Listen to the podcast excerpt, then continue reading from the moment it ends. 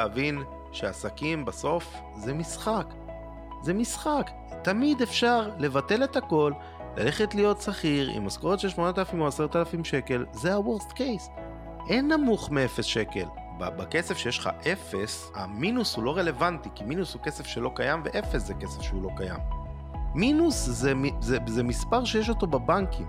זה או שיש לך כסף או שאין לך כסף, זה הכל. 200 אלף שקל לבעלי עסקים חובות, זה משהו שלסגור אותו הוא יחסית פשוט. אתה לא צריך פשיטת רגל בשביל 200 אלף שקל. אז אני אומר, אם אתה פושט רגל, תפשוט רגל, באמת. מיליונים כאילו.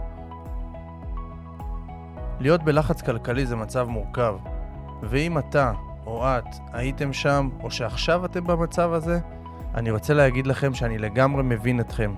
אני מכיר את המצב. אבל אני רוצה שתשאלו את עצמכם שאלה. האם המצב הכלכלי שלי מגדיר את מי שאני? מגדיר את האם אני מצליח או שלא? מגדיר את האם אני שווה או לא? והאם זה אומר שהמצב הזה הוא תמידי?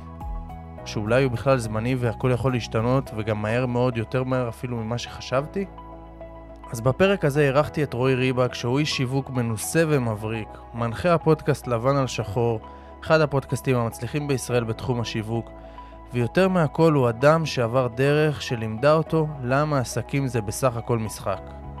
בפרק רועי שיתף את הסיפור האישי שלו, את הקשיים והטעויות שהביאו אותו לחובות של מיליון וחצי שקלים, את השיעורים שהוא למד בדרך, ובעיקר מה ה mindset שהיה לו לאורך כל הדרך, שהוציא אותו משם ולקח אותו להקמת עסק חדש, שמגלגל מחזור של מעל למיליון שקלים בשנה. פרק 20, מחובות של מיליון וחצי שקלים לעסק שמגלגל מעל מיליון שקלים בשנה, פתיח ומתחילים. ברוכים הבאים לפודקאסט 101% שבו נחקור ונגלה מהו האחוז אחד יותר ביום, שאם נעשה אותו התוצאות לטווח הארוך יהיו בלתי רגילות.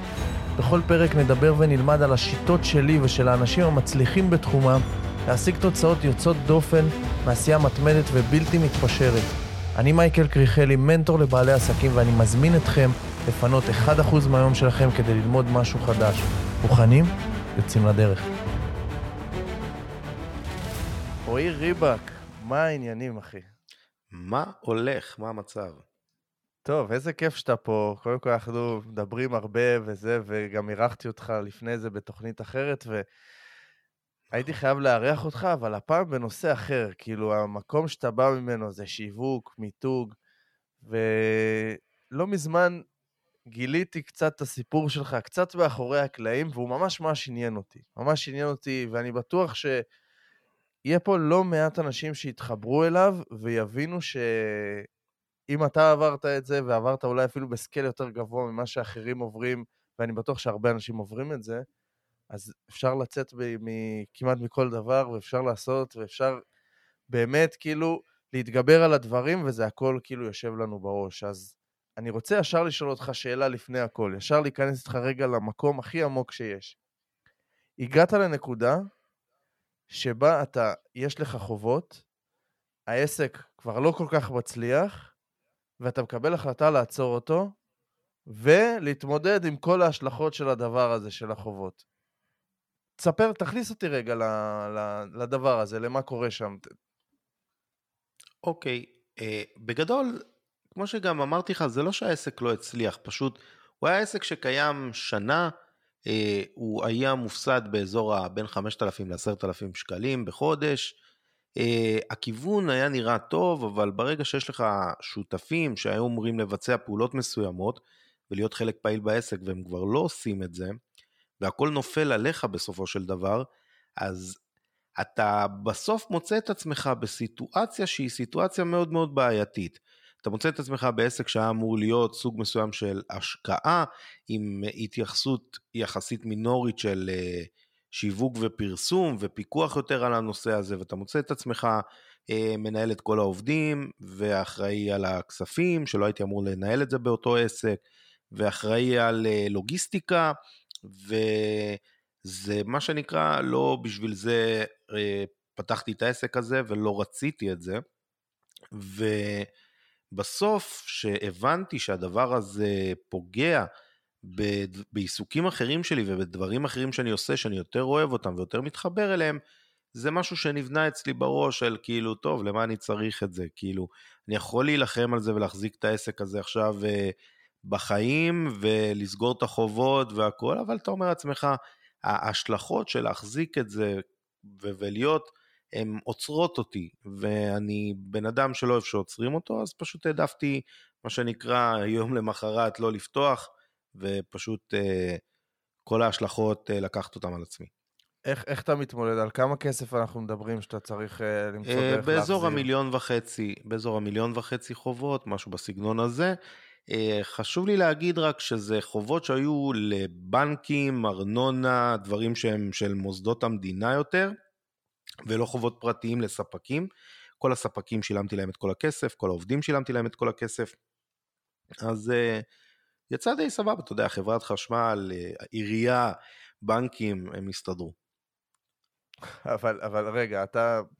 גם דיברנו קצת לפני, ואתה כאילו לוקח את זה בנונשלנט, אבל מיליון וחצי חובות, רגע, יש לחצים. אתה, כאילו, זה, זה כסף שאתה יודע שאתה יכול להחזיר? היה לך הכנסה באותו זמן שאתה יודע שיש לך דרך להתמודד עם זה כרגע? יש לך משהו באופק באותו רגע? לא, אבל אתה אומר לעצמך, כאילו, טוב, יהיה, לוקחים את זה, כאילו לקחתי את זה ממש בסבבה, אני עדיין לוקח את זה ממש בסבבה. אני אה, כאילו לא מתבאס לרגע, אני אפילו שמח שזה קרה לי, כי זה הוביל אותי למה שאני עושה היום, וכאילו, זה, זה פשוט היה שיעור מדהים. שיעור מדהים שאם אתה שואל אותי בדיעבד, שאני יודע מה יקרה בעתיד עם הדבר הזה, הייתי עושה את זה שוב. אה, לחצים לא היו לי מיותרים, האמת היא. זה, אתה מגיע למצב שהוא כאילו כל כך נמוך כלכלית, שאתה פשוט אומר כאילו, מה יכול להיות יותר רע מזה? כאילו, היופי ב, בכסף שיש לך אפס, לצורך העניין, כאילו, המינוס הוא לא רלוונטי, כי מינוס הוא כסף שלא קיים, ואפס זה כסף שהוא לא קיים. אז מה זה משנה? אז אתה אומר לעצמך, אוקיי, אז כאילו, הם היו מתקשרים אליי, אומרים לי, וואי, אתה חייב לנו הרבה כסף וכאלה וזה וזה, אני אומר להם, נו, ומאיפה אתם רוצים שאני אביא אותו? כאילו כזה, כאילו סבבה שאני חייב לכם, כאילו, אוקיי, סבבה, אני, אני, אני, הנה, אני אחזיר לכם, מאיפה? אז הם פשוט מבינים את זה, ובסוף סוגרים איתך על סכום הרבה יותר קטן ממה שאתה צריך אה, לשלם, עושה איזה הסדר נחמד, ויוצא לחיים חדשים. ומה באמת, כאילו, מה, מה, מה אתה מחליט לעשות ברגע הזה? עוד באותו זמן עדיין לא עשית את מה שאתה עושה היום, שזה שיווק ופרסום ומיתוג, נכון? או שכן לא, עשית? עשיתי את זה, אני עושה את זה כבר הרבה זמן, עשיתי את זה גם שם. זה היה אמור להיות התפקיד שלי ב, בעסק הזה, אבל בגלל uh, סיטואציות, אז עשיתי הרבה יותר מזה, שלא הייתי אמור לעשות, וזה גזל ממני זמן. Uh, אז מה שעשיתי ממש אחרי זה, uh, הלכתי לעבוד שכיר, לא יכולתי לפתוח עסק, uh, בגלל כל הסיטואציה. והייתי בתפקידים בכירים במשרדי פרסום. אה, ושם באמת, פעם ראשונה שבתור יזם הייתי ספציפית על התפקידים האלה של השיווק בתור שכיר. וביום ש... זה מצחיק, אבל ביום שקיבלתי את האישור שאני יכול לפתוח עסק, כבר היה לי עוסק מורשה, כאילו באותו יום. אה, אז וואלה. מי שיש לו את, ה... את הג'וק הזה ומי שעצמאי באופי שלו, אז, אה, אז זה מה שהוא עושה, כאילו אני, היה לי מאוד קשה להיות שכיר.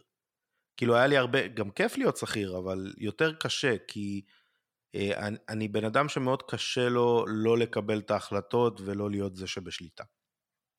עכשיו, איך, איך אתה מרגיש באותו רגע שאתה אומר, אוקיי, אני לא יכול לפתוח עסק, אני צריך, מהמקום שהייתי בו, יש לי עסק, אני מקבל החלטות, אני עושה את זה, אני עובד גם עם הרבה כספים, איך אתה מגיע למצב שכאילו, אוקיי, אני מוריד את הראש, או, ש... או שזה לא מוריד את הראש, אני לא יודע, ואני הולך להיות שכיר.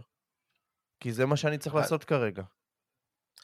זה, זה קטע מצחיק, אבל אה, אני אה, ניהלתי משרד פרסום שאני הקמתי אותו. כאילו, לא בדיוק הקמתי אותו, אבל זו סיטואציה מצחיקה. כי אחד השותפים שהיה בתוך העסק הזה, אני עזרתי לו להקים את העסק, ואז הוא התחבר עם עוד שותפה שהם הקימו את העסק שאני בניתי לו את התשתיות. עכשיו אני מכיר גם אותה וגם אותו, אז אה, החיבור הוא היה טבעי, ואני לא נכנסתי בתור בן אדם שכאילו מתחיל מלמטה וצריך לעלות. נכנסתי כבר בתפקיד שהוא תפקיד בכיר, עם say, עם כל הדבר הזה.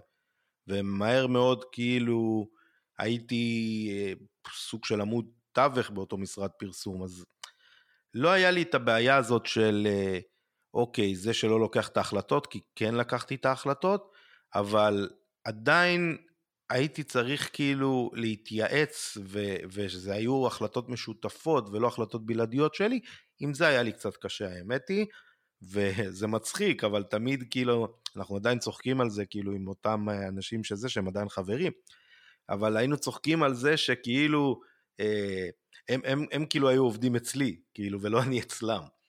ותמיד כאילו זה בק, בקטע של כאילו, אפילו הייתי מרים את הקול וצועק, על, ו, ובסוף רוצה שזה יקרה בדרך שלי. זה פשוט היה ככה. כן. וואלה. אז עכשיו אני רוצה רגע שתחזיר אותי אחורה בכלל, לאיך הגעת בכלל לפתוח את העסק הזה שכביכול בסופו של דבר, אה, אנחנו יכולים לקרוא לו שכשל, או שלא הביא את מה שרציתם שיביא, איך בכלל הגעת ליזמות הזאת? זאת היזמות הראשונה שלך? לא, לפני זה היה לי, אה, לפני זה היה לי פאב אה, ומסעדות, והייתי יותר בתחום, בתחום הזה.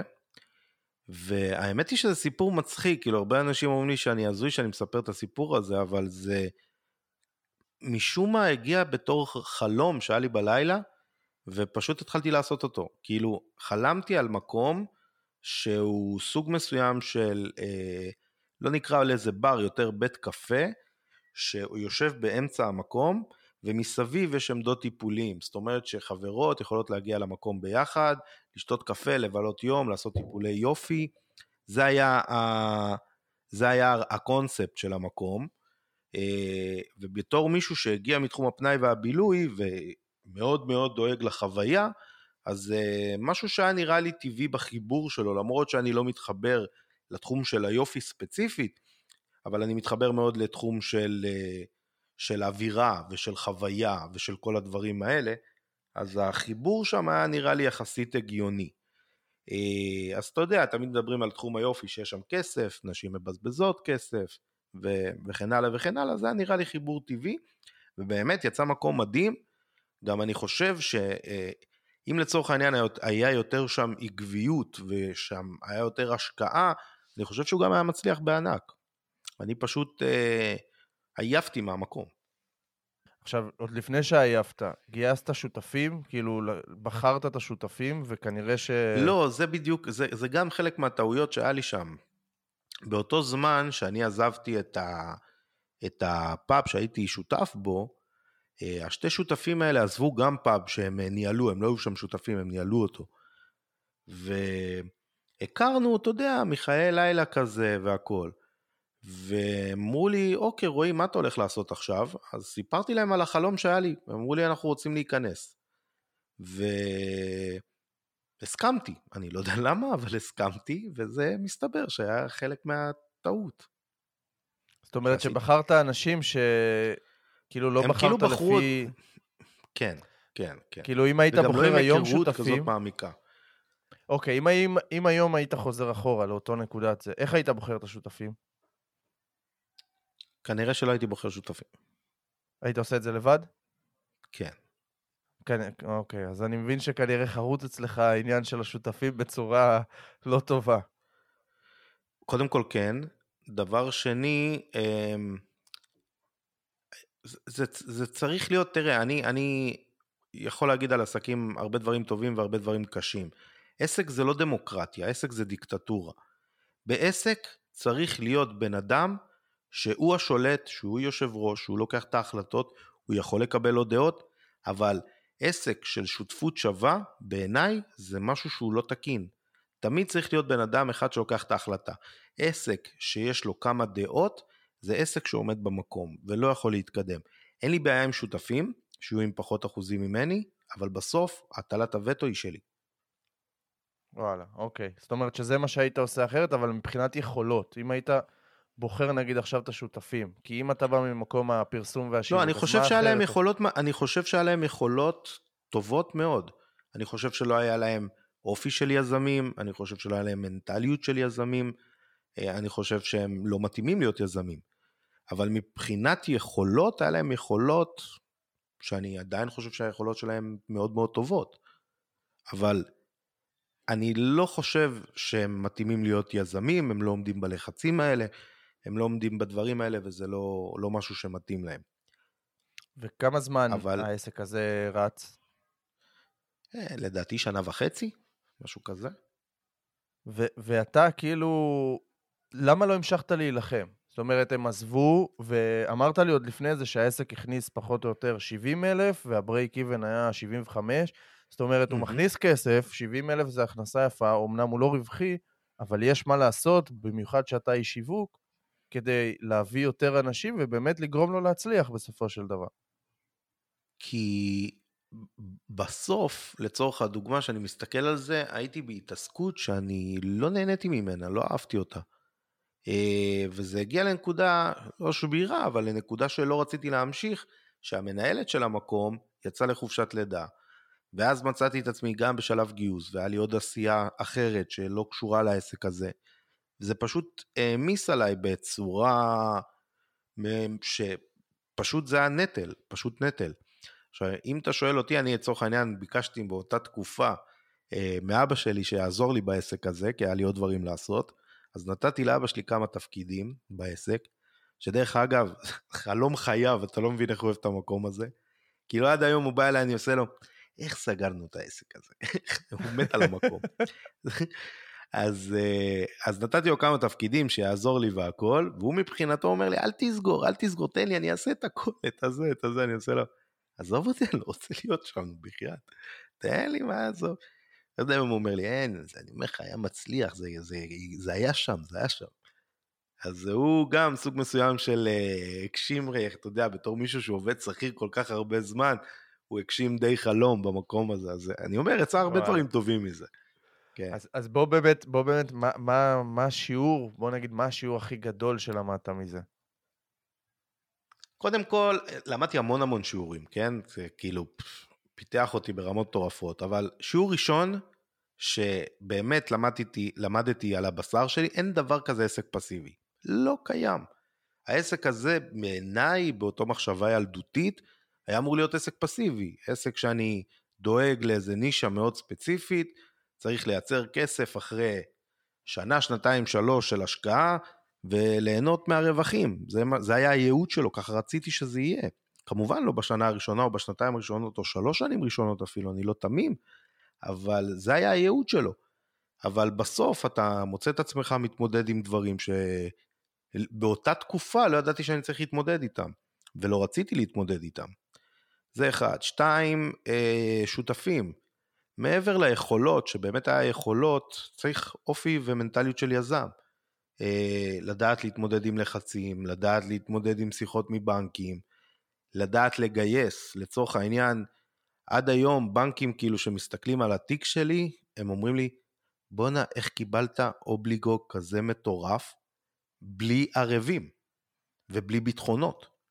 אנשים בשוק, וזה פשוט מדיבור. אני זוכר, הבאתי את המנהלת סניף בנק של בנק הפועלים, ואת המנהלת מחלקה עסקית לסיבוב בעסק, וכמו משקיע הוצאתי מהם כסף, והרבה.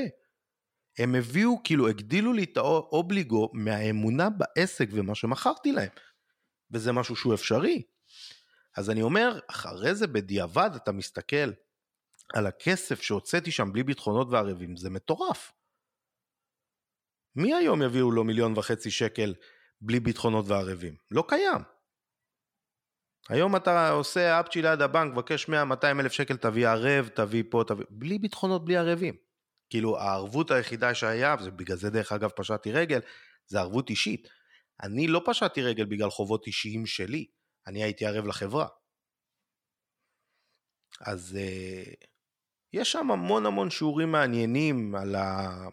בנושא הזה, על שותפויות, על חלוקת תפקידים, על מה עושים במצבי לחץ. עכשיו, uh, כל מיני דברים היה, מה... היה דברים שאולי היית עושה אחרת? Uh, כן, קודם כל, אמרתי לך, הכנסתי את אה, אבא שלי שיעזור לי. עכשיו, הכנסתי את אבא שלי לנושא של הכספים. אמרתי לו, תקשיב, אתה תהיה אחראי על הנושא הזה, והכל. עכשיו, אמרתי לך שלצורך העניין, אה, בנושא של העסק, הוא היה מופסד בין 7 ל-10 אלף שקל בחודש, אוקיי? שזה לא איזה סכומים גדולים יותר מדי.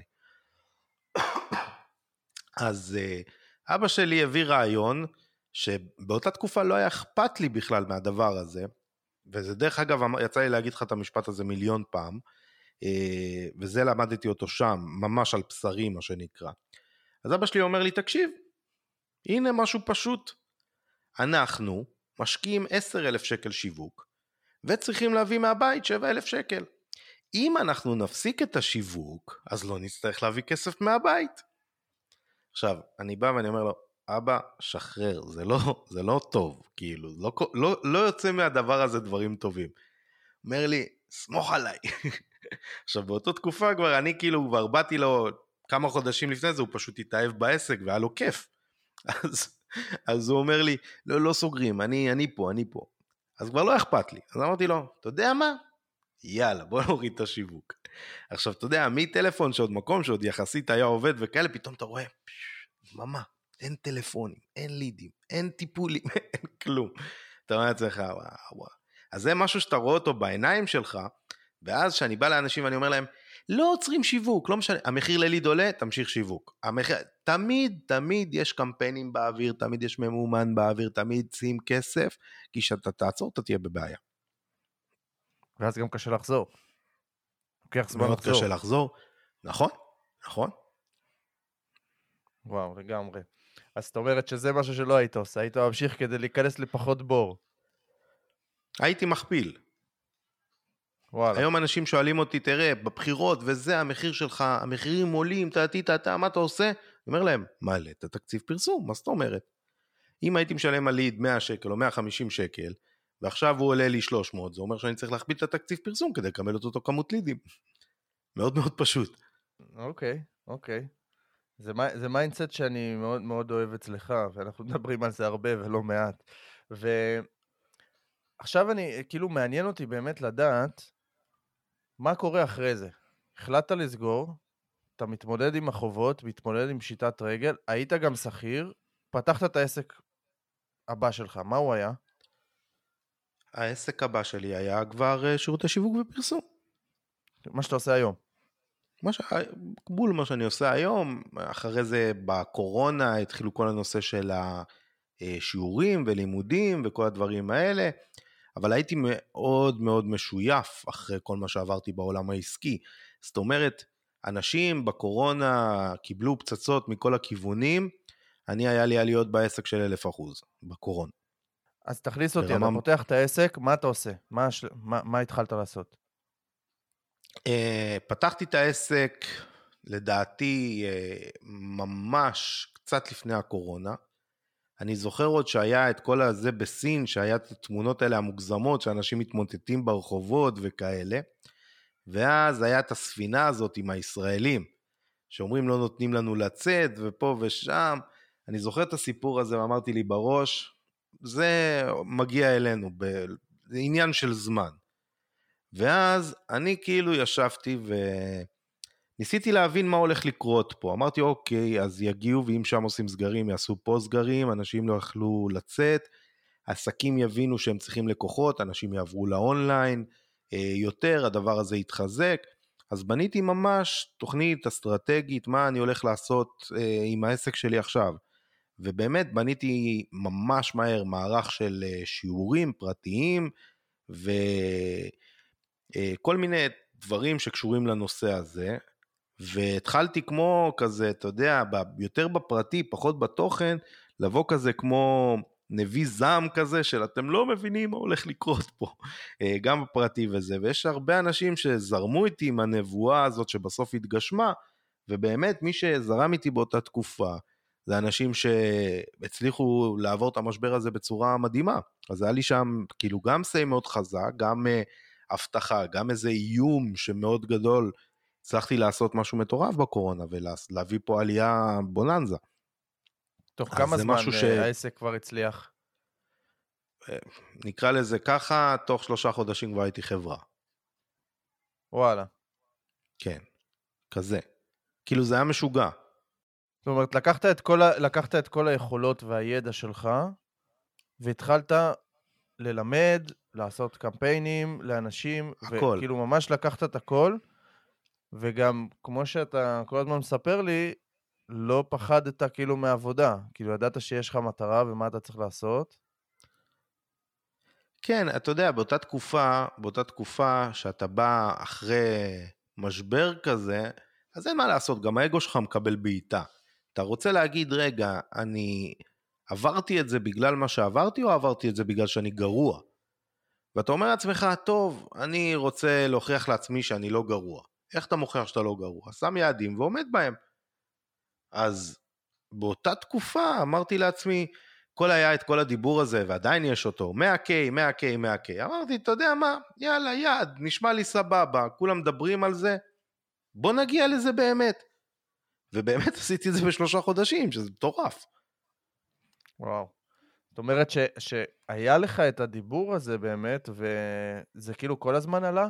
הספק עצמי הזה, ה... אולי אני באמת לא, גרוע? לא, לא, אני תמיד, אני אגיד לך, אני בן אדם שמאוד מאמין בעצמי, מאוד מאמין ביכולות שלי, אה, ואני אני, אני כזה, אני יודע מה אני שווה, כן? אבל תמיד, לפעמים, במבחן התוצאה, אם נגיד לא היה אכפת לי במשהו, הייתי מביא תוצאות פחות טובות, אוקיי? גם בלימודים. לצורך העניין, תמיד הייתי, אה, המורות, כולם היו מסתכלים עליי בתור תלמיד מצטיין, אבל כשזה היה מגיע למבחנים זה לא היה מתבטא שם. כאילו בשיעורים יכולות על, מבחנים פח אשפה, כזה. וואלה. כי לא היה אכפת לי, לא אכפת לי שמודדים אותי. ואז פתאום זה הגיע למצב שאתה אומר לעצמך, אוקיי, בוא נביא איזה פלומבה של לדעת שכאילו מבחן שהוא באמת המבחן, אה, האם אתה באמת יזם מוצלח ואתה יכול לעשות את זה, והוכחתי לעצמי, שוב, לא פרסמתי את זה בשום מקום, לא, פשוט רציתי להוכיח לעצמי שאני, שאני שם ואני יכול לעשות את זה. זאת אומרת, התחרות שלך הייתה מול עצמך. תמיד היא, היא, היא תמיד מול עצמי. הרבה אנשים אומרים לי, זה מתחרה שלך, זה זה, התחרות שלי היא תמיד עם עצמי. איך אני לוקח ומשפר את הדברים שלי עם עצמי, איך אני הופך להיות כל יום יותר טוב, עם סיסטמים יותר חזקים, עם אה, אה, ניהול יותר טוב, עם ניהול כספי יותר טוב, זה ממש רק זה. לא מעניין אותי מה אחרים עושים. הרבה אנשים אומרים הם מתחרים, אני אומר, אין לי מתחרים, באמת, ברמה הזאתי. לא מעניין אותי מה אנשים אחרים עושים. אני כל כך מאמין בדרך שלי ובמה שאני נותן, גם ללקוחות וגם למי שלומד אצלי הכל, שאני באמת אומר בלב שלם, כאילו מי שמגיע אליי יודע את זה ומבין את זה מאוד מהר, לאן הוא הגיע. אז, אז באמת, כאילו, אם, אם עכשיו, בואו בוא ננסה לתת אה, עצה כזאת למי שנמצא במקום הזה, שהוא באיזשהו משבר, וזה משהו שאני יודע, כי מגיעים אליי לא מעט לקוחות, ואחד הדברים שאני שואל אותם, שנגיד שלא מצליח להם כרגע, זה האם אתה מאמין שאתה טוב, שמה שאתה עושה הוא טוב, ואתה לא מצליח כי יש איזשהו משהו שמפריע, או שיש לך ספק עצמי במה שאתה נותן. אז באמת, מה העצה שלך לתת לאנשים שאני יודע בוודאות שזה משהו שעולה לאנשים? שהמחשבה הזאת שמה שאמרת, אולי אני לא טוב באמת. אולי אני לא טוב כמו שאני חושב שאני. בדרך כלל מי שחושב ככה זה האנשים הכי טובים. כי uh, הציפיות מעצמם הן ציפיות גבוהות. ולכן הם כל הזמן, הם אף פעם לא יהיו בהרגשה של האם אני טוב, כי הם תמיד יצפו מהם ליותר וככה הם תמיד ישתפרו. אז זו תכונה שהיא בסך הכל לפעמים יכולה להוריד אותך, אבל בסך הכל היא תכונה טובה כי היא גורמת לך תמיד להשתפר ולא להיתקע במקום. אה, אז זה מהצד הזה. מהצד השני, אני בסוף אומר, אה, תבינו שהיכולות של, אני גם מסביר את זה להרבה אנשים, תמיד אפשר ללמוד ותמיד אפשר להשתפר, אבל זה לא משהו שקשור להצלחה. אתה יכול להיות הבן אדם שגאון שיווק הכי טוב שיש בעולם ואתה לא תצליח ולא תעשה כסף. אתה יכול להיות הקמפיינר הכי טוב בעולם אבל אתה לא תצליח ולא תעשה כסף. זה המקצועיות שלך והדברים שאתה מעביר, אין יותר מדי קשר לבין ההצלחה העסקית שלך. זה קשור לדברים שהם אה, עוד יכולות שהן אחרות, שזה דווקא יכולות שגם אפשר ללמוד אותן. אז מצד אחד תמיד צריך להשתפר ולשאוף להיות הכי טוב, ומצד שני, אתה לא יכול לחכות להיות הכי טוב, אתה צריך להתחיל לקדם את עצמך ולעשות כסף. זה המהות של עסק. וזה משהו ש... לעשות, לקדם ולעשות פעולות. תמיד. אני לצורך העניין, ששואלים אותי, כאילו, תקשיב, מה מיוחד בתוכנית ההכשרה שלך, בלק סקוואד? אני אומר להם, תקשיבו, השיטת לימוד שלי היא כזאת, אני לא עכשיו מלמד אתכם בקורס והופך אתכם למאסטרים ואז אתם יוצאים לעשות. לא, אני בועט אתכם להביא לקוחות, יש לכם גב שנותן מענה ככה, לקוחות שלכם לא נפגעים ולהפך רק מרוויחים. ובסוף ככה אתם לומדים הכי טוב וככה אתם משתפרים וככה אתם גם עושים כסף ומגדילים את העסק שלכם בזמן מאוד קצר. לומדים ברגליים. רק ככה לומדים. כל השאר באמת, באמת, באמת זה שטויות, במיוחד בעולם העסקים. אוקיי. Okay. תיאוריות על גבי תיאוריות, אתה רואה אנשים שעשו דוקטורט בעסקים, שים אותם להיות עצמאי יום אחד, הם לא מצליחים לעבור את זה. זה אחת המחלות שהיו לי מהעסק הקודם, כי העסק הקודם דרש המון המון המון תכנון. כל הזמן הוא דרש המון תכנון, ובעסק הקיים הוא דווקא דורש יותר פעולות ויותר לצאת כמה שיותר מהר. לעשות פעולות מהירות ולצאת יותר מהר, קצת פחות לתכנן. אני מאוד מאמין בזה. אני מאוד מאמין בזה וזה מתבטא גם בהרבה דברים שאני עושה. נגיד, לצורך העניין אתה יכול להסתכל על אה, פוסטים שלי נגיד, ואתה פתאום תראה שגיאת כתיב שלו במקום, ויכול להיות שאתה תסתכל על לצורך העניין על, אה, על אה, סרטון שהעליתי והסאונד לא הכי טוב, זה לא בגלל שלא אכפת לי, זה בגלל שאני אני רוצה להתקדם, אני לא רוצה להיתקע. יכולתי עכשיו לחזור לפוסט הזה ולתקן את השגיאת כתיב והכל, אבל אני כבר בשלב הבא, אני כבר בנקסט סטפ, אני, אני לא יכול לעצור. אז כאילו, אוקיי, אז יש לי שגיאת כתיב, אוקיי, סבבה, מה אני אעשה עם זה? אני פשוט משאיר את זה, כאילו, אני מתקדם עם החיים, כאילו, מה לעשות. יש אנשים שהם כאילו כזה, אתה יודע, כאילו חרב עליהם עולמה, מה קרה לי, טטטטט. אחי, בסדר, אתה, אתה בסוף בן אדם. גם זה לא רק בסוף בן אדם, גם בואו, אה, כל עוד אין לכם אה, מיליוני עוקבים ומיליוני אנשים נחשפים למה שאתם עושים, ברוב גם המקרים... אם יש, תעלה, גם אם יש, תעלה... גם אם יש. לא, אבל בואו בוא נתחיל מההתחלה הפשוטה, שברוב המקרים לא הרבה אנשים יראו את מה שאתם עושים. במקום שאתם נמצאים בהתחלה, מי שנמצא... גם אם כן, גם אם כן, אחי, גם אם כן. אתה יודע, אה, לפעמים כשאני עושה את ה... נגיד את השגיאת כתיב או משהו כזה, אני מקבל מ, מלקוחות, מדברים כאלה שנמצאים, תראה, עשית ככה וככה, אני אומר להם, כן, איזה מפגר אני. פשוט ממשיך עם החיים, כאילו, נו, בחייאת, מה אני עכשיו אתקע על השטות הזאת? כן, זה גם, גם לי זה קורה הרבה בדפי נחיתה, בכאלה, יש איזה שגיאה, יש איזה משהו, ותמיד אנשים אוהבים להעיר, זה, זה מקפיץ עיניים של אנשים. אולי זה טוב. אז אני, אני אולי נגיד, אולי זה טוב לעשות את זה מכוון. כן, קודם כל עושים את זה מכוון. לצורך העניין, נגיד, הדר מוכתר אמרה שהיא עשתה את זה בצורה מכוונת, כן? אבל זה לא... אותי זה לא מעניין, זה לא נעשה בצורה מכוונת, זה נעשה בתום לב, זה גם בגלל שבאמת לפעמים יש לי שגיאות כתיב, אם אני רושם מהר ואני לא בודק את עצמי וכאלה, יכול להיות לי שגיאות כתיב וגם שגיאות כתיב מביכות לפעמים. לפעמים יש משהו שאני רוצה לשגר אותו ולא בא לי להשקיע בו את מיטב האנרגיה, אוקיי? זה כאילו, זה, זה פשוט, אני מעדיף לעשות את זה כמה שיותר מהר, שהמסר יעבור ותודה רבה. עכשיו תגיד, כמה זמן לקח בין השלב של מהרגע שסגרת את העסק עד הרגע שפתחת את העסק החדש והוא כבר התחיל להצליח? כמה, כמה ברמת זמן? Uh, הייתי בפשיטת רגל, לקח באזור ארבע שנים, משהו כזה, לא יכולתי לפתוח עסק, uh, לא יכולתי לטוס לחו"ל, לא יכולתי, כל מיני דברים שיש uh, איסורים והגבלות, uh, אבל באותו יום ש... מה שנקרא, קיבלתי את ההודעה מבית המשפט, אז באותו יום כבר היה לי עוסק מורשה, באותו יום. אבל איך מתמודדים עם הדבר הזה מבחינה מנטלית? זאת אומרת, זה לא משפיע עליך, זה לא מפריע לך ביום, זה לא קשה זה לך, זה הפך אותי לא... לבן אדם יותר, יותר קר, יותר קר רוח. זאת אומרת שכאילו היום, נגיד בעסקים, אה, אנשים, אני מסתכל על אנשים, אומרים לי כאילו, אה, אתה רואה בעלי עסקים, הבנק מתקשר, הם רועדים, הם כזה זה, הם, הם, הם לא מבינים שכאילו אם אתה מתייחס לזה היום כמשחק ואתה יותר קר רוח ויותר כאילו, מסתכל על זה בצורה הרבה יותר נכונה, אז, אז אה, פשוט נותן לך, אתה יודע, אתה פשוט הייתי קר רוח לכל הדברים האלה. אתה יודע משהו שאתה אומר? כי זה משהו שאתה עברת, וזה משהו שעוד כמה אנשים שאני מכיר וחברים שאני מכיר שעברו, וגם אני עברתי, והיום יותר קל להסתכל על זה בצורה קרת רוח, כאילו... לא, גם אז.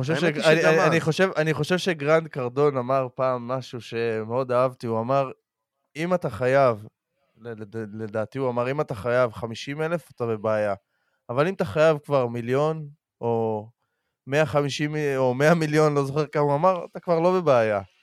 נכון, עכשיו, זה בדיוק ככה. אני מנסה להבין את זה, כי כאילו, זה כבר לא משנה, כי לגבות ממך בסוף יש גבול כסף שאפשר לגבות ממך. כמו שאתה אמרת, אוקיי, סבבה, אני חייב לכם. מה, מה, מה אתה רוצה שאני אעשה? כן. איך תיקחו את הכסף? אין כסף לקחת. כאילו עכשיו, זה, לא- מצחיק. יש לי, יש לי לקוחות או אה, אה, משרד אה, עורכי דין שמתעסק עם פשיטות רגל וכאלה, עכשיו אני, אני אוהב לקחת עסקים שיש לי הבנה בהם וידע, ואני באמת יכול להיות עורך דין היום לעניין הזה. והם באות אליי ואומרים לי, אנחנו רוצים תיקים מעל 200 אלף שקל.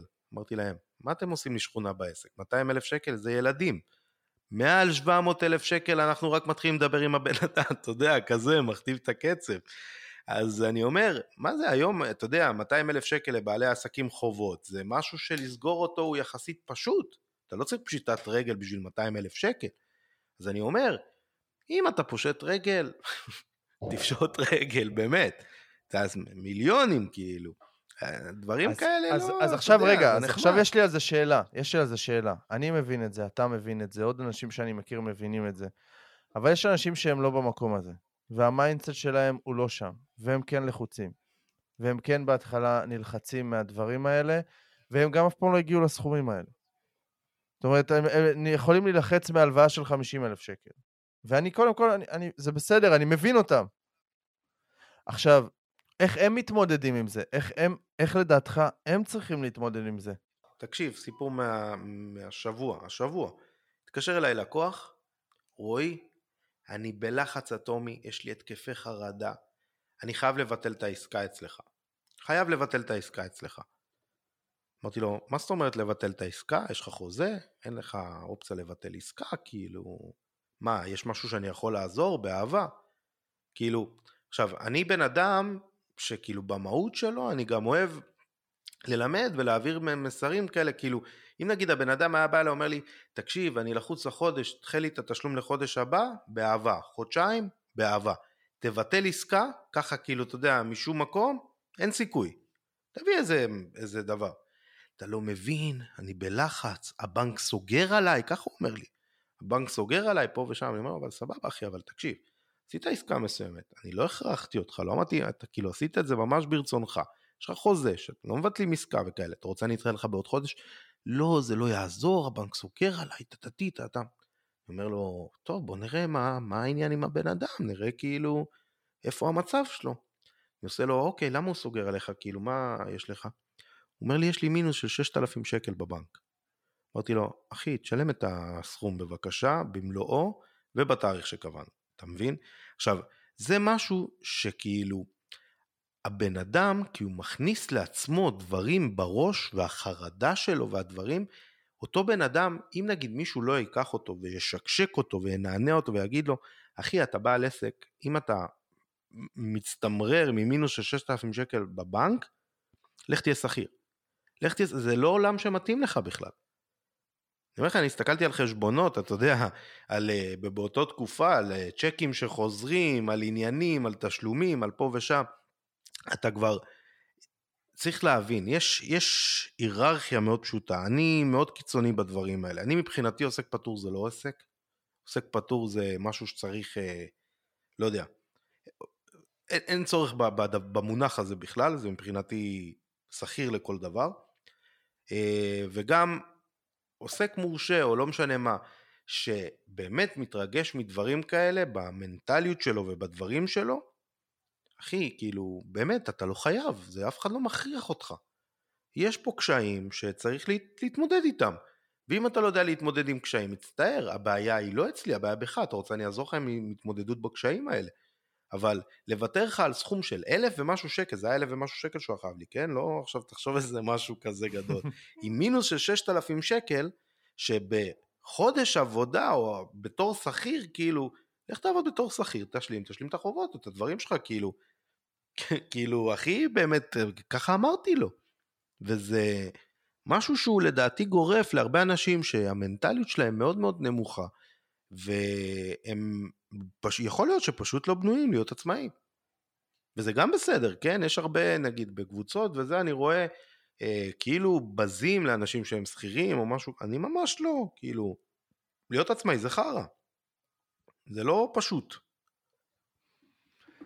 נכון, זה, להיות עצמאי זה, זה קודם כל מסע, ויש משהו שאני, נכון, הרבה אנשים אומרים, שכירים הולכים על בטוח, ואתה, והם מפחדים להסתכן וזה. זה לא על בטוח, אחי, זה...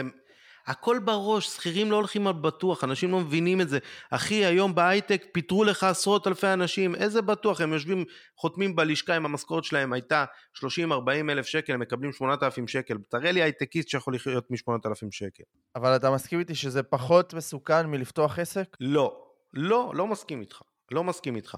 זה בדיוק אותו דבר, פשוט המנטליות שומרת שכאילו יש מישהו שמשלם לי את המשכורת, לא משנה מה. גם פה אם נגיד יש לך עסק שיודע לעשות שיווק, שיודע לקבל לידים, שיודע לסגור את הלקוחות, אתה מכיר את ה-KPI, אתה יודע את המספרים שלך, אז אם נגיד אני רואה שהאחוז סגירות שלי זה 20% בחודש ואני יודע שהתקציב שלי מכניס X לידים בצורה מאוד מאוד חזקה, אני יודע כמה כסף אני הולך לעשות, אין פה אפס, זה בטוח. אני אגיד רגע משהו על זה, שיש משהו שחשוב להבין ליזם, שזה משהו שממש ממש ממש חייב להבין את זה שכשאתה לקחת החלטה כביכול לפתוח עסק, או כל החלטה אמיצה אחרת שאתה לוקח, החלטה באמת לקחת אחריות על החיים שלך, אתה צריך להיות מוכן מראש להתמודד עם קשיים והשלכות של ההחלטה הזאת. כמו שאתה בחרת נכון. להתמודד עם העסק שפתחת, וזה לא הצליח, וזה הביא אותך לפשיטת רגל, אני מאמין שמה שעבר לך בראש באותו רגע שפתחת את העסק, שכאילו כן היה את השלכות, ומה קורה אם זה לא מצליח, והתמודדת נכון. עם זה יפה. נכון. וזה ההבדל. אנשים מוכנים לקחת, אנשים מוכנים לקחת את ההחלטה שאני אפתח עסק, אני אעשה, אני אתחיל נגיד בעוסק פטור וזה, ואז פתאום הם נכנסים לחובות, ואז פתאום הם לא מצליחים, ואז הם נכנסים לחרדות. למה? מראש אתה פותח עסק, תבין שיכול להיות שזה גם לא יצליח, ויכול להיות שזה יביא אותך אחורה ויקח אותך נכון. אחורה, יש, יש אפשרות כזאת, ותדע להתמודד עם זה. נכון, זה הכיף. לא, נכון, זה בדיוק. אני, אני אוהב את הרכבת הרים הזאת, אחרת לא הייתי פה, היה לי משעמם. באמת, אני אומר, עכשיו, אני מעצבן אותי, אנשים בונים, אין דמי אבטלה לעצמאים. למה, למה עצמאי צריך דמי אבטלה? אני באמת שואל, אני מנסה להבין את זה. אם אתה עצמאי שרוצה לקבל דמי אבטלה, לך תהיה שכיר. עצמאי, מה הקטע בעצמאי? אתה יודע לייצר את הפרנסה בעצמך. אז למה אתה צריך דמי אבטלה? עכשיו יותר מזה שהתקרה של הדמי אבטלה זה 8,000 שקל. אם אתה מביא לי היום 8,000 שקל, אני לא יודע איך לחיות בכלל. אתה מבין?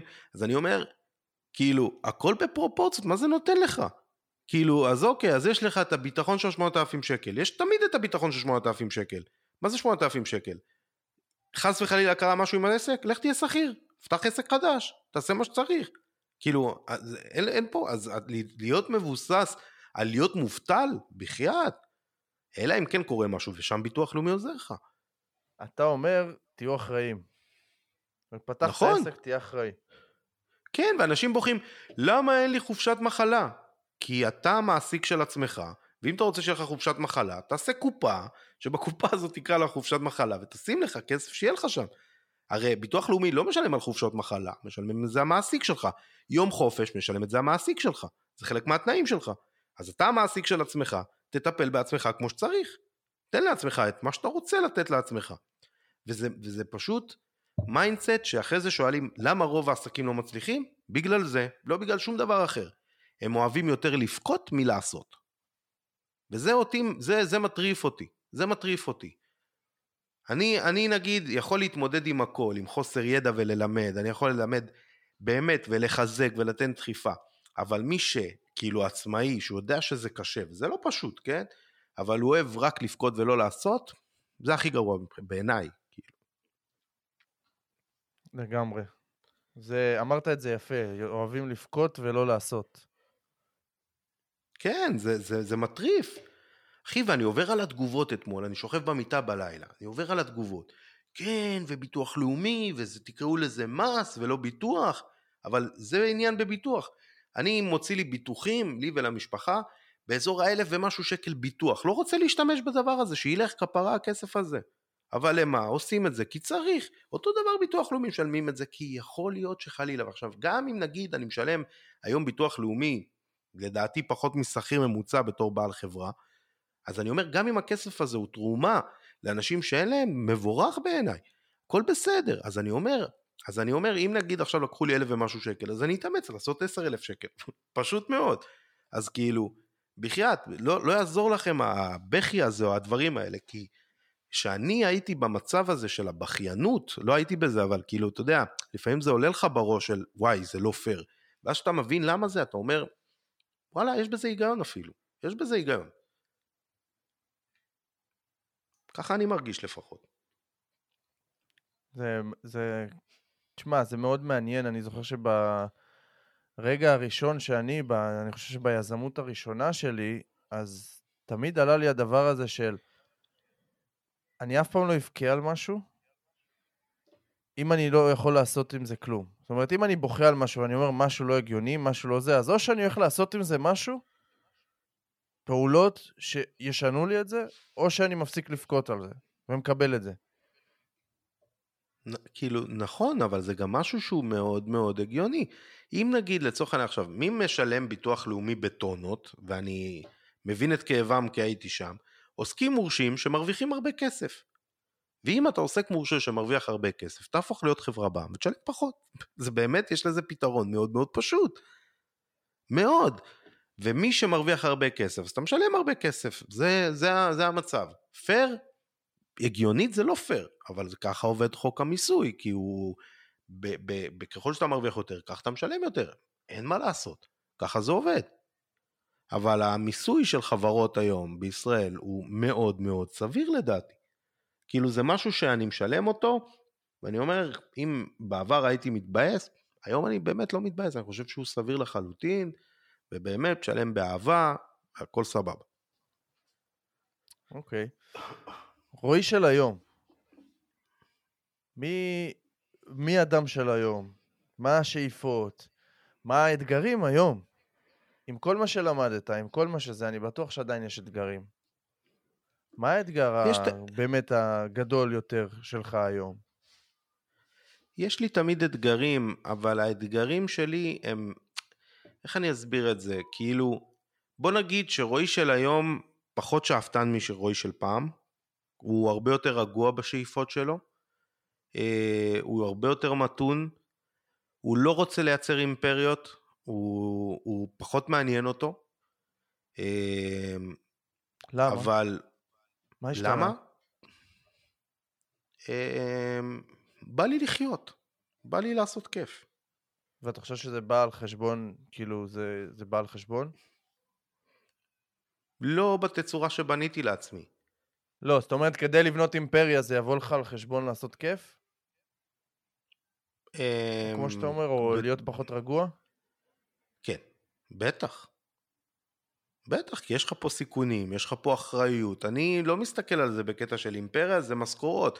בעיניי משכורות זה להחזיק משפחות, שהן לא שלך, והן עדיין חשובות באותה מידה. זה דברים שהיום אני אה, פחות רוצה לקחת עליהם אחריות, אתה מבין? אה, ופעם באמת הסתכלתי על זה, אני מהכסף שלי שילמתי את המשכורות האחרונות בעסק שפשטתי רגל והבאתי לכל אחת ואחת מהעובדות את כל מה שמגיע לה, כי הן מחזיקות משפחות, ולא יכולתי לחכות להם, כי סתם שתדע שאם נגיד לא הייתי משלם, ביטוח לאומי היה משלם להם עד השקל האחרון, כן? אבל זה היה מעכב אותם בעוד כמה חודשים שהן צריכות את הכסף הזה, ולי יש אחריות, ולכן שילמתי אותו. והייתי משלם את זה עוד מיליון פעם אם הייתי צריך, ואתה יודע, בסוף גם העורך דין אומר לי, שמע, אתה פראייר, הם היו משלמים את זה במקומך. אמרתי להם, אין, אני לא, לא בן אדם כזה. אני אשלם להם עד השקל האחרון ובזמן, ככה.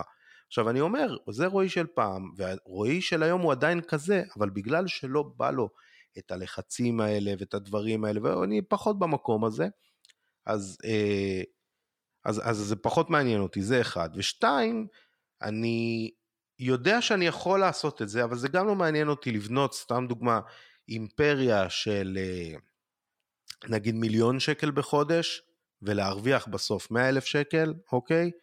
שאני יודע שאני היום יכול להכניס 120-130 אלף שקל ולהרוויח 100 אלף שקל. אז אני אומר, אני בניתי את העסק שלי בצורה כזאת, שאני אוכל אה, גם ליהנות, גם שלא יהיה אלא אה, לחץ שאני לא רוצה אותו, גם חיים פרטיים וגם אה, זמן להכל. מאוד מאוד חשוב לי. שפעם, אתה יודע, אתה רודף רק אחרי ההצלחה והמספרים. היום זה פחות מעניין אותי, אני מעדיף להישאר בסקיילים היותר נמוכים ולא לבנות את האימפריה, אבל uh, לעשות את זה בדרך הרבה יותר שלווה ונוחה. בוא נגיד ככה. אוקיי, okay. מה החלום הכי גדול? שאלה טובה, שאלה טובה. לא יודע, אני לא רוצה להגיד שאין לי, אבל אתה יודע מה יש לי. החלום שלי זה שאתה תרצה לקחת איש שיווק טוב, אתה תיקח אותו מבלק סקוואד. שהם באמת, הם יהיה להם את השם של אה, אנשי שיווק הכי טובים בישראל, ואני כבר יודע שזה שם, ואני רוצה שזה ימשיך להיות uh, הכי שם שיש. כאילו... למה? למה? בר, למה, זה, למה זה חשוב לך? למה זה חשוב לך? כי כשאני שמתי לי בתור בן אדם שפשט רגל, בתור בן אדם שמבין עסקים, ובתור בן אדם שאוהב לעזור, אני יודע שאם אני עוזר בעצמי, אני עוזר לכמות מסוימת שהיא יחסית קטנה. אבל אם אני לוקח אנשי שיווק שהם רבים, ואני שולח אותם עם כל הידע שצריך כדי לעזור לעסקים אחרים, אני יכול לשנות פה את כל, ה, כל המדינה. כזה. אז אני, ככל שאני אני מוצ... מאוד... מוסיף... אה? אני אומר שאני מאוד מתחבר לזה, כי אחד הדברים שאני אומר תמיד, ואחד הדברים שלי זה שדרך הלקוחות שלי, אני מצליח לגעת בכל כך הרבה תחומים בחיים, אם זה נגיד נכון. תחום ההורות שאני מאוד אוהב ואני נוגע בו משמעותית דרך לקוחות שלי, שמשפרים את התחום הזה, שאני לא הייתי יכול לשפר את התחום הזה, לי אין, אין את היכולות בתחום הזה ספציפית, וזה באמת מדהים, כשאתה יודע לעשות את זה, אז אתה שולח את הזרועות שלך וזה הולך וזה מתפשט לכל כך הרבה כיוונים, וזה הרגשה כן, מטורפת. כן, אז, אז, אז זה, זה, זה באמת הרצון שלי, שבאמת, שאנשים ייקחו ובאמת כל פעולת שיווק שתהיה טובה במדינת ישראל, באמת, איכשהו תהיה קשורה אליי, מאנשים שלמדו, שקיבלו ממני ערך, שזה עושה לי ממש טוב. לצורך העניין, תבין שההישגים ביחידה הם מטורפים, כאילו יש לי מישהו ביחידה שהוא סגר את אה, נוטלה ופררו ראשי ישראל, אתה מבין? כאלה לקוחות גדולים. אה, עוד אחד מהיחידה עובד עם זאפה, אוקיי? עם עסקים גדולים, קורים שם דברים באמת נפלאים, וזה גאווה ענקית, אז כאילו, אם נגיד זו שאלה לגביי אישית, אני באמת נמצא במקום שמאוד נוח לי להיות בו, אה, מאוד מספק אותי להיות בו, ופשוט אם נגיד הייתי צריך נגיד לאחל לעצמי משהו בנושא הזה, הייתי אומר פשוט שזה ימשיך ככה, כאילו, כאילו מספיק לי. ימשיך ו- ויגדל ועוד אנשים יעברו את התוכנית וזה פשוט... כן, כן, אתה יודע, אפילו באותו, באותו ווליום, אני לא צריך יותר מדי, אני צריך כאילו, אתה יודע, 10-15 משתתפים בתוכנית עם אמון, עם מנטליות חזקה, שבאים לתת בראש, ואני על גג העולם. זה בסוף, תוך שנתיים, שלוש, ארבע, אני משנה את, ה, את התחום בישראל. מייצר פה אנשים רציניים שהולכים לקחת את השיווק של כולנו קדימה, ומבסוט מזה. כי זה באמת ברמה מאוד מאוד גבוהה. היופי של ההסתכלות שלך, ש...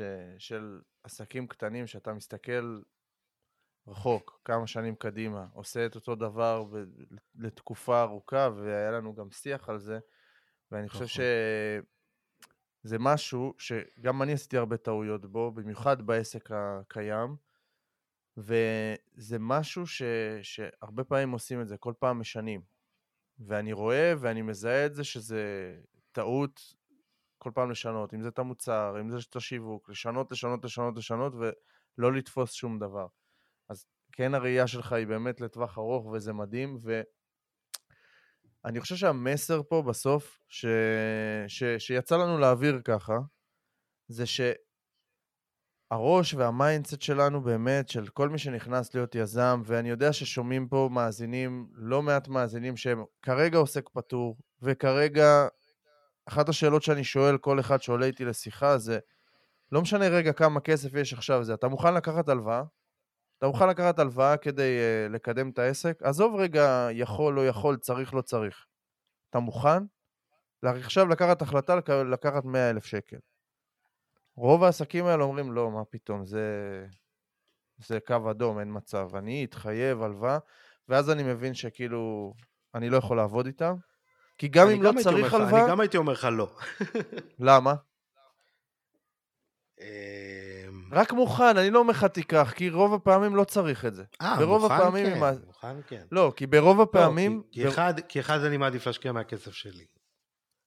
שתיים... לא, לא אם, אין, כאילו- אם יש לך סבבה, אם יש לך סבבה, אבל אה, כשאתה מדבר עם כן. עוסק פטור, בדרך כלל אין לו 100 אלף שקל עכשיו משלו להשקיע. בדרך כלל הוא לא במצב הזה. אז השאלה היא, כן. למה אני, הש... למה אני שואל את השאלה הזאת? כדי להבין את ה mindset של הבן אדם. ואנשים לפעמים מגיעים אליי עם הכנסה של 2,000 שקל בחודש, ואומרים לי, כן, אני מוכן. אם יש תוכנית טובה, ואם אני רואה שזה, אני מוכן לקחת 100 אלף שקל. מדהים. לא משנה לי כמה אתה מכניס היום, עצם זה שאתה מוכן להשקיע ואתה מאמין בעצמך, זה מראה לי שאני מוכן להמר על עצמי. אז כן, זה... זה, זה, זה לגמרי שם, זה לגמרי שם. אני, אני אישית, אני אישית שונא את, ה, את הבנקים וכאלה, אז, אז פחות בעד הלוואות. אבל גם אתה, לקח, גם אתה לקחת הלוואות. ארגזים. ארגזים של הלוואות. אבל היום, אני, אני, אני שונא את זה, אני לא אוהב את זה, אני גם, האמת היא שהמחשבה שלך היא נכונה פה, אבל אני פשוט אוהב, לצור, לצורך הדוגמה, אני יותר אוהב לעבוד bootstrappy מאשר סטארט-אפ, אתה מבין? לא, אני אגיד לך שאני תמיד, אני, אני תמיד מעדיף, ואגיד לך את האני מאמין שלי, אני תמיד מעדיף שהכסף של הבנק יהיה אצלי, ולא הכסף שלי יהיה אצלו.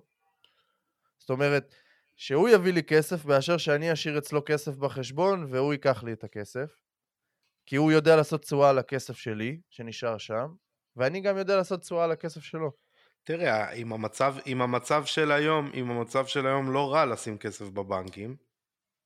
תלוי, אם יש לך עסק, בדרך כלל עסק לא מייצר תשואה של 3, 4, 5 אחוז. כן, אבל אין צורך, אתה יודע, לפעמים אני רואה סטטוסים, יכול להיות שאתה רשמת את זה, אבל אנשים אומרים, אם לצורך הדוגמה, אה, עכשיו תקבלו 100 אלף שקל, מה הייתם עושים בעסק, אוקיי?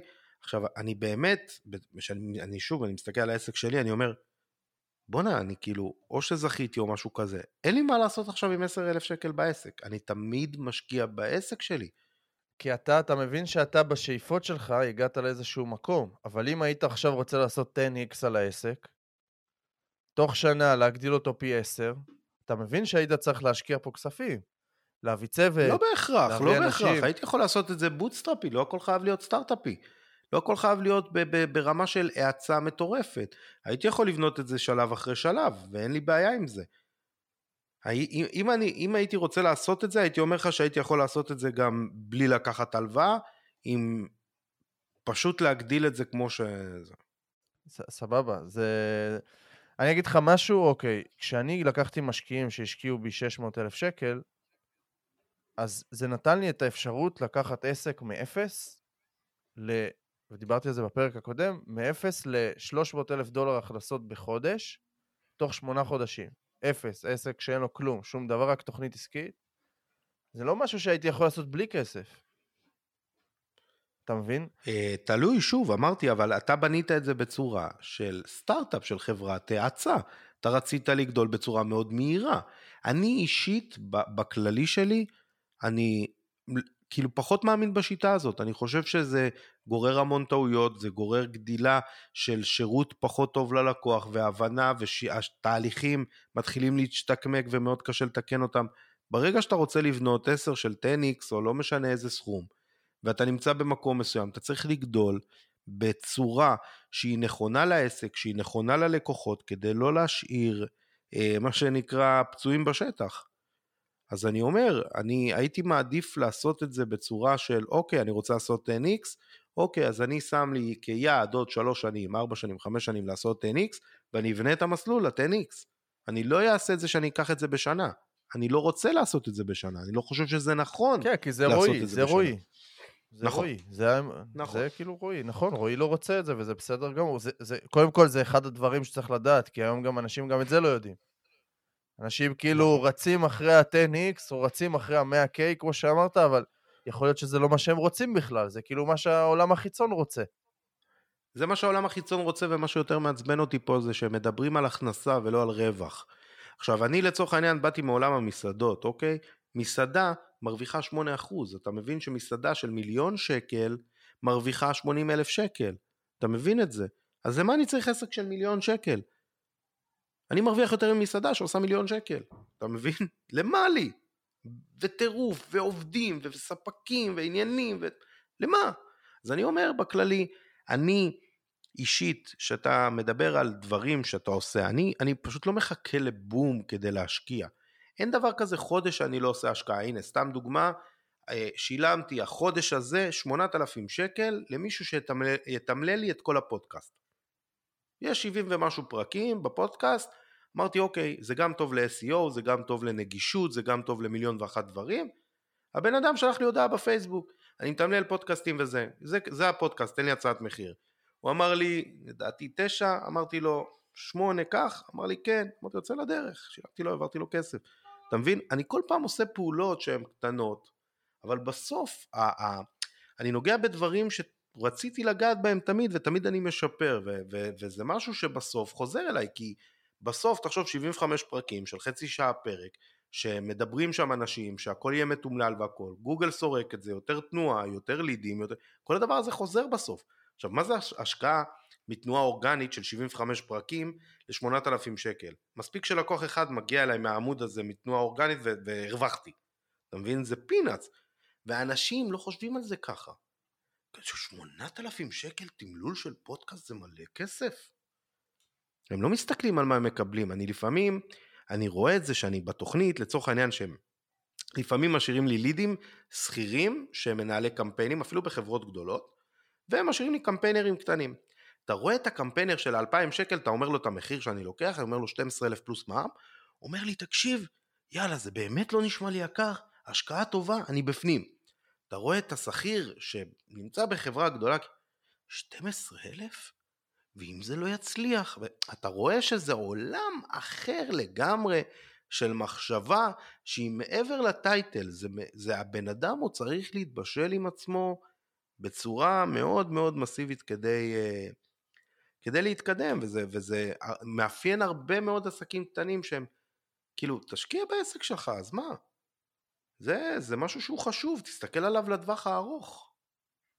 אז אה, באמת אני מאוד מאוד אוהב את הקלילות שאתה לוקח את הדברים ואת ה... לא נותן את הדרמטיות להיכנס יותר מדי לחיים ולא עושה מדברים יותר ממה שהם, ואם אני רואה משהו אחד אצלך, זה לא משנה מה, כאילו לא משנה מה תיתנו לי, אני אתמודד. וזה ה mindset שאתה איתו. וזה באמת כן. עוזר לך... וזה באמת עוזר לך להתמודד עם כל הדברים, ולא משנה מה יבוא, סבבה, אני אתמודד, הכל טוב. נכון. וזה מסר שבאמת הייתי רוצה שאתם המאזינים תצאו איתו ותחשבו עליו, אם אתם באמת לוקחים דברים קשה, ואם באמת אתם סופרים כל שקל, ואם אתם באמת עושים את זה, אז קחו את זה רגע יותר בייזי, תבינו שהשד לא כל כך גדול, אלא אם כן תלכו ל... לא יודע, שוק אפור ודברים כאלה, אז שם אני לא מכיר, לא יודע, לא התעסקתי.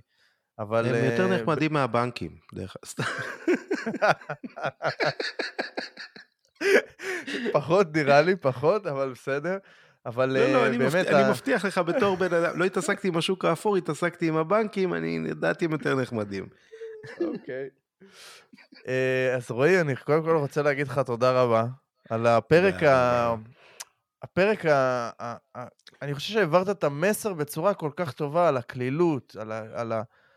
הנה, קיבלתי חתיכת אה, משהו רציני, ואתה מדבר איתי על זה, ואתה כזה בסבבה, כאילו, בסדר, אז פשטתי רגל, זה, והייתי חייב מלא כסף. כי זה באמת בסבבה.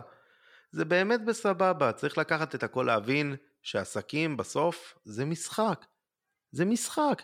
תמיד אפשר לבטל את הכל, ללכת להיות שכיר עם משכורת של 8,000 או 10,000 שקל, זה ה-worst case. אין נמוך מ-0 שקל. מינוס זה, זה, זה מספר שיש אותו בבנקים. זה או שיש לך כסף או שאין לך כסף, זה הכל. ו... מי שיכול להוציא כסף ובסוף הכל משחק כדי לראות אם אתה יכול לגדול יותר, אם בא לך לגדול פחות, אם אתה נהנה, אם אתה עושה.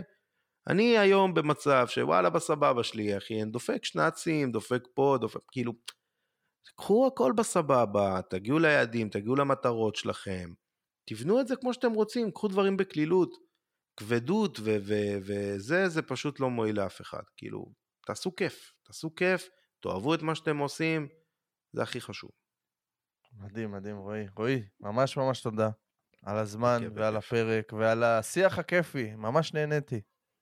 גם אני אחי. יאללה, נתראה בפרק הבא. ביי ביי. ביי ביי.